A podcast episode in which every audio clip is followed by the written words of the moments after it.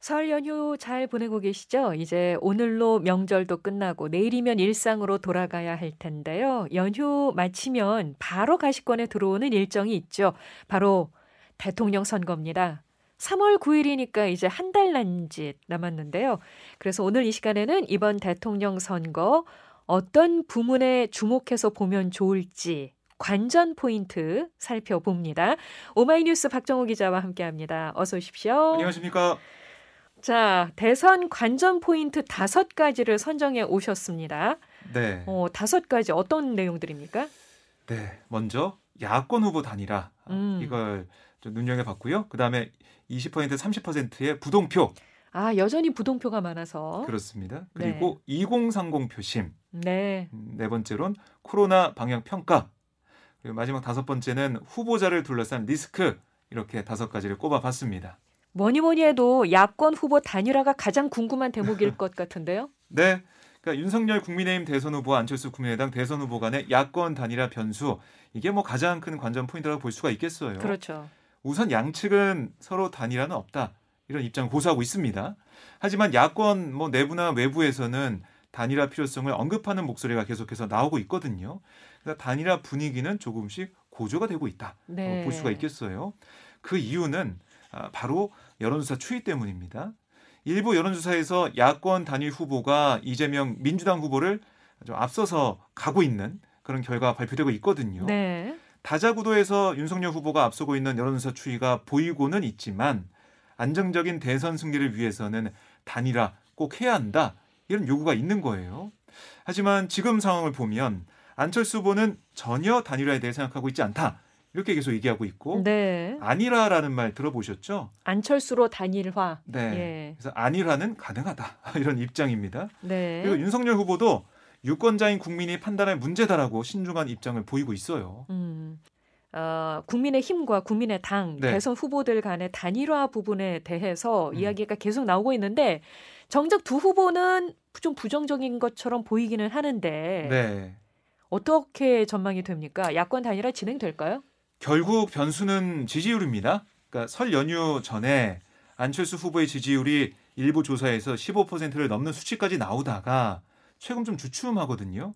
그러니까 안 후보의 지지율 추이가 15%를 넘어서 20% 가까이에 간다거나 아니면 10% 중반까지만 나와준다고 해도 단일화 얘기는 더 커질 것 같아요. 네. 아, 그런데 이 안철수 후보의 지지율 이걸 좀 계속 봐야 될 것 같고, 그러니까 윤석열 후보의 지지율 자체가 안철수 후보의 지지율 상승과 맞물려서 맞물려 하락세를- 있죠, 정말. 네, 하락세를 보인다면 국민의힘 내부에서는 야권 단일 얘기가 더 강하게 제기될 수밖에 없습니다. 네. 또 윤 후보와 안 후보의 지지율이 만약에 동반 부진에 빠진다면 이재명 후보를 이기기 위한 단일화 이건 꼭 필요하다 이런 인식도 커지지 않겠습니까? 네, 네. 이 야권 지지층의 요구가 계속될 수밖에 없는데요.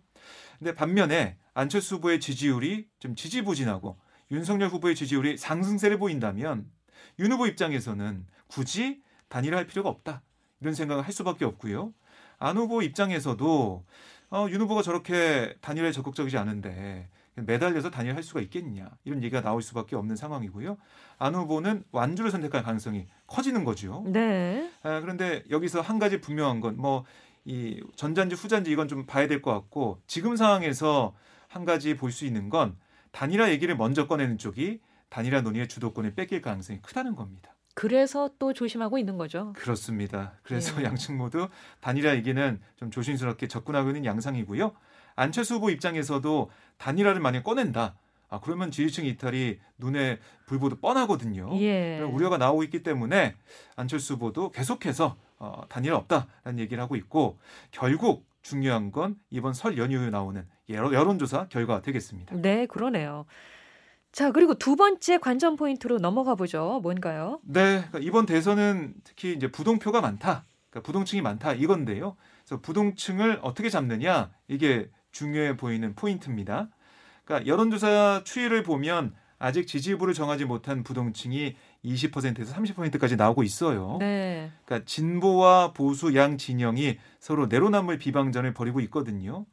그러니까 이렇게 하다 보면 이런 상호 깎아내리기식 비판 이건 일반 국민들의 정치 피로감을 높이는 그런 모습입니다. 또 지지 후보를 결정하지 못하는 장애물로 자리 잡고 있는데요. 정치권의 상호 비방 전 이재명 후보와 윤석열 후보의 가족 문제 의혹 제기에서 절정에 달했는데 민주당은 뭐 윤 후보의 배우자의 경력 허위 기재 의혹 이걸 연이어 내놓으면서 가짜 인생이다 이런 비판을 쏟아냈었고 국민의힘은 이재명 후보 아들의 이제 도박 관련 의혹 또 그 이후에 이 후보 욕설 문제 등을 놓고 싸잡아 비판을 했었습니다. 네. 결국 현재 대한민국의 가장 큰 화두 뭐 코로나19 극복을 위한 방안이나 경제 부흥을 위한 대책 이런 비전 같은 얘기는 좀 뒷전으로 밀려나는 모습인데요. 부동층이 그대로라는 그 얘기는 정당 지지층은 결집했지만 대선 승리의 키라고 할 수 있는 중도는 마음을 못 정했다라고 볼 수 있는 거거든요. 아, 그런데 고정 지지층에다가 중도표를 받아야 대선에서 이길 수 있는 거잖아요. 앞으로 남은 기간 이 부동표를 움직이기 위해서 설득력 있는 공약 발표, 또 공정 어, 이 상식, 정의 이런 여러 가지 키워드를 내세우는 선거 캠페인은 누가 더 잘하느냐 음. 이게 좀 중요해 보입니다. 우리나라 대선의 투표율이 상당히 높은 편이잖아요. 그렇죠. 네. 이 지금 이렇게 부동층이 2, 30%가 여전히 많다. 네. 이 부분을 놓고도 어떤 분들은 이제 이 투표율이 그러면 어, 낮아질 수도 있다. 음. 결국은 이제 정치 외면 뭐 이렇게 갈 수도 있다. 이렇게 얘기하시는 분이 있는가 하면 또 어떤 분은 이게 지금 계속 이런 얘기들이 나오면서 네. 오히려 더 관심이 가서 투표율이 음. 높아지지 않겠느냐. 뭐 이런 얘기를 하시는 분도 계시던데요. 네. 어떻게 그러니까 전망하세요? 우리 국민들이 특히 뭐 총선도 있고 지방선거도 있지만 특히 대선에는 관심이 많습니다. 그러니까 대선 뉴스는 거의 다 챙겨보는 어, 그런 상황이고요. 그리고 뭐 투표를 안 할 거다 부동층이 있다라고 하지만 결국 투표장에는 가는 음. 그런 사람들이 많으시거든요. 네. 그래서 결국에는 양 후보가 어떻게 부동층의 마음을 얻을 수 있는 음. 비전과 정책을 제시하느냐 이게 막판까지 중요해 보입니다. 그러네요. 막판까지 정말 한치 앞을 모르겠는 그런 상황이 될 수 있겠어요. 네, 그리고 또 이렇게 부동층이 많다는 건또 어, 제3의 후보들 네 어, 안철수, 심상정 후보에게는 반등의 기회로 여겨질 수도 있지 않습니까? 그렇습니다. 그러니까 민주당 지지자들 중에도 이재명 후보에 대해 실망한 사람이 많고 윤석열 후보의 경우에도 정권 교체 여론은 50% 넘는데 윤 후보의 지지율은 그걸 온전히 받아오지 못하는 거잖아요. 예. 아, 그 말은 이 도덕적 문제에서 비교적 자유롭고 또 정치도 오래 해와서 안정적인 느낌을 주는 안철수 후보와 심상정 후보에게는 기회라고 볼 수가 있겠습니다. 음, 기회가 될 수 있죠. 네, 하지만 뭐 지지율 추이를 보면 부동층이 꼭 삼지대 후보에게 가는 것도 아니거든요. 거대 양당 후보에게 차마 가지 못하는 표심을 안철수 후보와 심상정 후보가 좀 어떻게 흡수할지 이것 좀 지켜봐야겠습니다. 음, 이 부분도 꼭 지켜봐야 될 부분이네요. 네, 그렇습니다. 예. 이 부동층 중에는 20, 30대도 많을 것 네. 같은데, 어, 20, 30대 이 표심을 누가 잡느냐? 이것도 중요한 포인트가 되겠죠. 네, 사실은 40대에서 60대 사이의 표심, 뭐 이거는 좀 확고하고 변화 가능성이 없다는 특성이 있죠. 미리 아마 아, 지지 후보를 정해놓고 있으신 분도 많으실 것 같아요. 아, 하지만 여러 여론조사를 보면 2030, 20, 30대의 표심은 유동적이거든요. 네. 정말 이슈나 상황에 따라서 지지율이 크게 달라지는 여론조사 추이가 이걸 반증하고 있습니다. 그렇습니다. 특히 이 젠더 이슈가 이번 대선에서 주요하게 부각이 됐는데요. 윤석열 후보 입장에서는 그동안 여성가족부 폐지, 병사 봉급 200만 원 아, 이런 2030 특히 20대 남성을 겨냥한 행보에 집중한 게 효과를 본 게 아니냐. 그러니까 2030 이 지지층이 표심이 결집한 거 아니냐 이런 얘기가 나오고 있고요. 아니, 지지율 추이로만 봐도 그게 네. 눈에 보이죠, 사실은. 그렇습니다. 그래서 2030을 중심으로 한 이른바 세대 포이론에 따른 선거 전략이 효과를 나타내고 있다 이런 분석도 있습니다. 네. 하지만 최근 윤 후보의 반등세가 2030 세대에 힘입은 바가 크지만 뭐 이슈에 따라 지지 후보가 급변하는 2030 세대가 이건 또 윤 후보의 고정 지지층이라고 볼 수가 없거든요. 음, 확신할 수가 없습니다. 네. 이 점이 국민의힘의 또 다른 고민이기도 하기 때문에 어떻게 하면은 2030 세대를 계속 안고 가느냐 이게 중요해 보이는데 어, 국민의힘의 내용이 있었을 때 이준석 대표 갈등이 있었을 때 네. 그때 보면 윤 후보의 2030 지지율이 확 빠졌어요. 안철수 후보의 2030 지지율이 대신에 오름세를 보였습니다. 그랬죠. 어, 그러니까 2030 세대가 뭐 옮겨 다닐 수 있다 이런 거고요. 또한 이재명 후보는 윤 후보의 행보를 성별 갈라치기 행보다라고 비판하면서 성별과 관계없이 2030 세대를 포용하는 모습을 보이고 있는데 아, 이게 뭐 아직까지 효과를 보지 못하고 있다. 아, 이걸 좀 여론조사 추이를 통해서 확인할 수가 있습니다. 네. 그만큼 2030의 특정 후보에 대한 쏠림이 명확하지 않고 현안 이슈에 지나치게 민감하게 반응하는 그런 모습 이런 것들은 뭐 확인하고 있, 되는 상황이거든요. 선거 전날까지도 2030 이 표심을 예측할 수 없을 거란 관측도 있는데요. 그래서 2030 세대들이 고민하는 시대적 과제인 일자리 또 젠더 갈등 등에 대해서 각 후보들이 어떤 입장과 대책을 내놓는가. 뭐 지금 내놨던 이 공, 공약과 정책 말고 또 어떤 새로운 걸 내놓느냐. 거기에 따라서도 2030 세대 표심이 움직일 수 있을 걸로 보입니다. 네. 앞으로 중요한 포인트가 될 것으로 보입니다. 진짜 많이 바뀌었어요. 예전에는 네. 어, 청년층 젊은 세대가 지지하는 쪽이 어디다 이런 게 좀 윤곽이 드러나고는 했었는데 그렇죠. 아, 이제는 정말 모르겠어요. 이렇게 2030 세대 지지율이 실제로 선거 결과에 큰 영향을 미치겠습니까? 어, 아직 미지수입니다. 그러니까 여론조사를 보면 2030 응답층에서 이게 확확 변하는 건 보이지만 2030, 20, 30대의 저조한 투표율이 변수로 거론되고 있어요. 아, 네. 그러니까 젊은 층의 결집이 주목받은 지난해 서울시장 보궐선거만 해도 20대 후반 투표율이 45.6%로 모든 연령층에서 가장 낮았어요. 네. 또 30대 이 초반, 이 전반이 47.7%로 뒤를 이었거든요. 그러니까 2030 세대를 투표소로 나오게 만드는 게 가장 중요하다는 겁니다. 그러니까 2030이 원하는 정책과 비전을 정확히 전달해서 아 이번에 투표하면 이게 바뀌겠구나 확실하게 좀 알려주고 그 믿음감을 줘야 된다는 겁니다. 네. 어, 그리고 코로나 장기화와 이에 따른 사회 경제적 파장과 변화 그리고 이에 대한 정부의 방역 정책 네. 이런 그 코로나 관련 부분도 평가에 중요하게 작용을 하겠죠. 네, 그러니까 지난해부터 여야 후보들이 코로나19 문제 해법을 놓고 여러 가지 대책을 제시했었는데요. 코로나19 유행이 심해지면서 방역 대응에 대한 평가도 대선 승부처가 될 걸로 판단을 한 겁니다. 그러니까 이재명 후보는 지난해 정부가 제시한 방역 지원금 100만 원 두고 턱없이 부족하다 이렇게 비판을 했고요. 이번에는 정부의 14조 추경 예산이 부족하다면서 여야 대선 후보들이 만나서 다음 정부에서 책임질 테니까 35조 규모의 추경 편성을 요구하자 이런 제안을 하기도 했어요. 그랬었죠. 또 윤석열 후보는 정부의 자영업자들 이 고통을 수반하는 영업시간 제한이나 방역 패스가 비과학적이다 이런 주장을 했었고요. 또 집권하면 50조 소상공인 피해 지원을 하겠다 이런 약속도 했습니다. 안철수 후보는 코로나19 사망자의 선 화장 후 장례 원칙을 폐지하라라고 주장을 했고 그래서 정부가 아, 방역 수칙을 엄수한다는 조건으로 장례부터 먼저 치를 수 있게 했거든요. 그랬죠. 뭐 이런 점들이 눈에 띄고 예. 심상정 후보는 정부가 코로나19로 인해 이 해고를 어, 막기 위해서 적극적인 지원을 해야 한다 이렇게 설명을 했는데 현 정부의 코로나19 피해 지원이나 방역 대책에 대한 여야 후보들의 입장 이것도 지금 비교가 되고 있어서요 선택의 기준이 될 것 같고요 앞으로 어떤 대안을 내놓느냐 이게 또 하나의 평가의 대상이 될 것 같습니다. 이 오미크론 변이가 우세종이 되면서 확진자가 폭증했잖아요. 네 이 위기를 극복하는 방안도 평가를 받겠어요. 그렇습니다. 그래서 사실 위기 때는 아무래도 우리 국민들이 힘을 모으는 경향이 있거든요.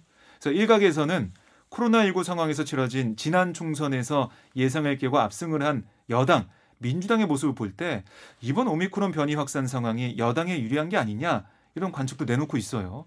하지만 반대편에서는 이 길게 이어진 사회적 거리두기 등으로 국민들과 소상공인, 의료인 모두가 지쳐 있는 상황 아니냐.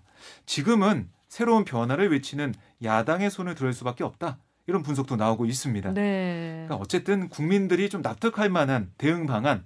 뭐 지난 총선 때는 우리 국민들이 정부의 그 대응 방안들을 어, 받아들이고 지지하면서 함께 한 거잖아요. 그렇죠. 이번에도 정부의 이런 대응 방안이나 아니면 여야 후보들이 내놓는 정책들 이거 국민들이 어떻게 평가하느냐 음. 이게 중요해 보여요. 네. 국민들이 납득할 만한 대응 방안 내놓은 후보가 주목받을 것 같다는 생각이 들고요. 또 방역 체계 수정이나 소상공인 지원을 위한 추경안 논의 이걸 주도적으로 이끌어가는 후보가 더 주목을 받을 것 같다는 생각도 듭니다. 다른 관전 포인트는 또 뭘까요? 네, 이제 부동산 민심인 것 같습니다. 그러니까 부동산 문제는 경제 문제와도 직결되기 때문에 계속 관심을 가질 수밖에 없는데요.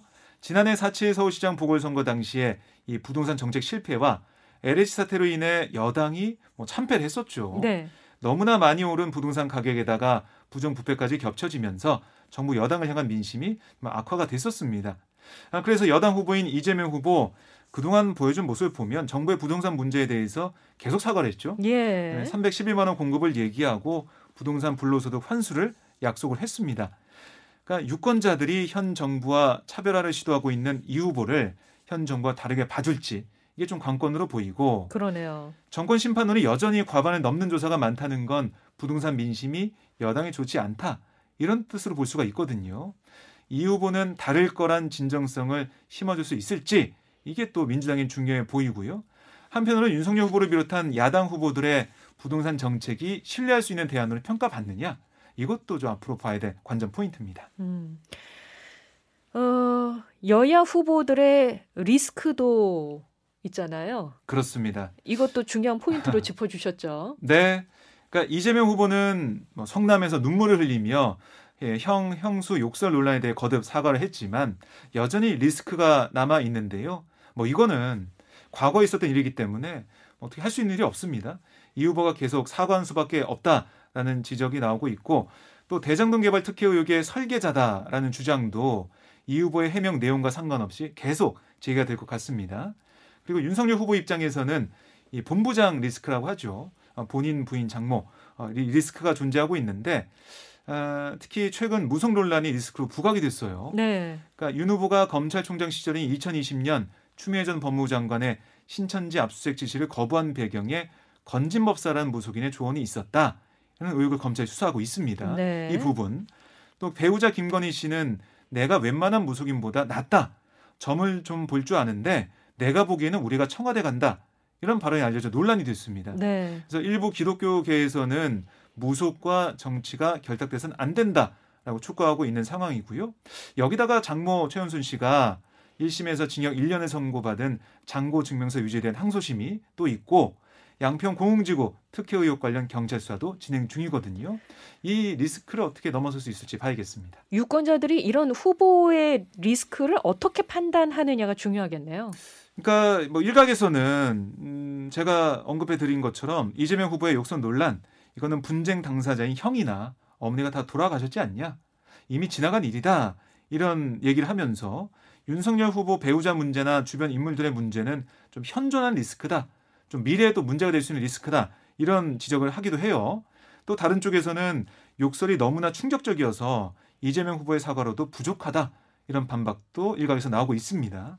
그런데 이런 상황에서 안철수 후보는 미국에서 귀국한 딸을 마중 나가거나 또 부인 김미경 교수와 함께 일정을 소화하면서 다른 후보들 특히 윤석열 후보와 비교되는 모습을 보이고 있거든요. 네. 이런 한 장면 한 장면이 유권자들의 평가 지점이 될 수도 있어 보입니다. 네. 그러니까 유권자들이 후보들의 리스크를 구체적으로 차별화해서 판단하는지 아니면 뭐 싸잡아서 여야 거대 양당 후보가 아, 다 리스크가 너무 커 이렇게 얘기하면서 부정적으로 판단하는지에 따라서 지지율 추이가 달라질 것으로 예상이 됩니다. 아, 말하자면 모두 똑같이 문제야라고 싸잡아 판단해 버릴 것인지 아니면 사안 사안별로 리스크의 경중과 후보의 능력을 연계해서 판단해지에 따라서 차이가 날 것으로 예상이 됩니다. 네, 그 리스크를 이제 후보들이 또 진영에서 어떻게 다루느냐를 또 보고서 네, 판단도 내리겠죠. 그렇습니다. 자, 이렇게 이번 대선 관전 포인트 살펴봤는데요. 네. 설 이후에 앞으로 각 당은 어떤 부분에 초점을 맞춰서 남은 한 달여 기간 선거 운동에 집중할까요? 네, 이재명, 윤석열 이 두 양강 후보는 어떻게 보면 지지층 결집은 어느 정도 했다라고 보고 있는 것 같아요. 그래서 중도층의 마음을 얻기 위해 노력을 할 것으로 보이는데 이재명 후보는 현 정부의 차별화를 바탕으로 하면서 실용적인 정책을 계속해서 내놓을 것으로 보입니다. 그러니까 유능함, 뭐 실행력, 현장성 이걸 내세우면서 표심을 자극한다 이런 전략이고요.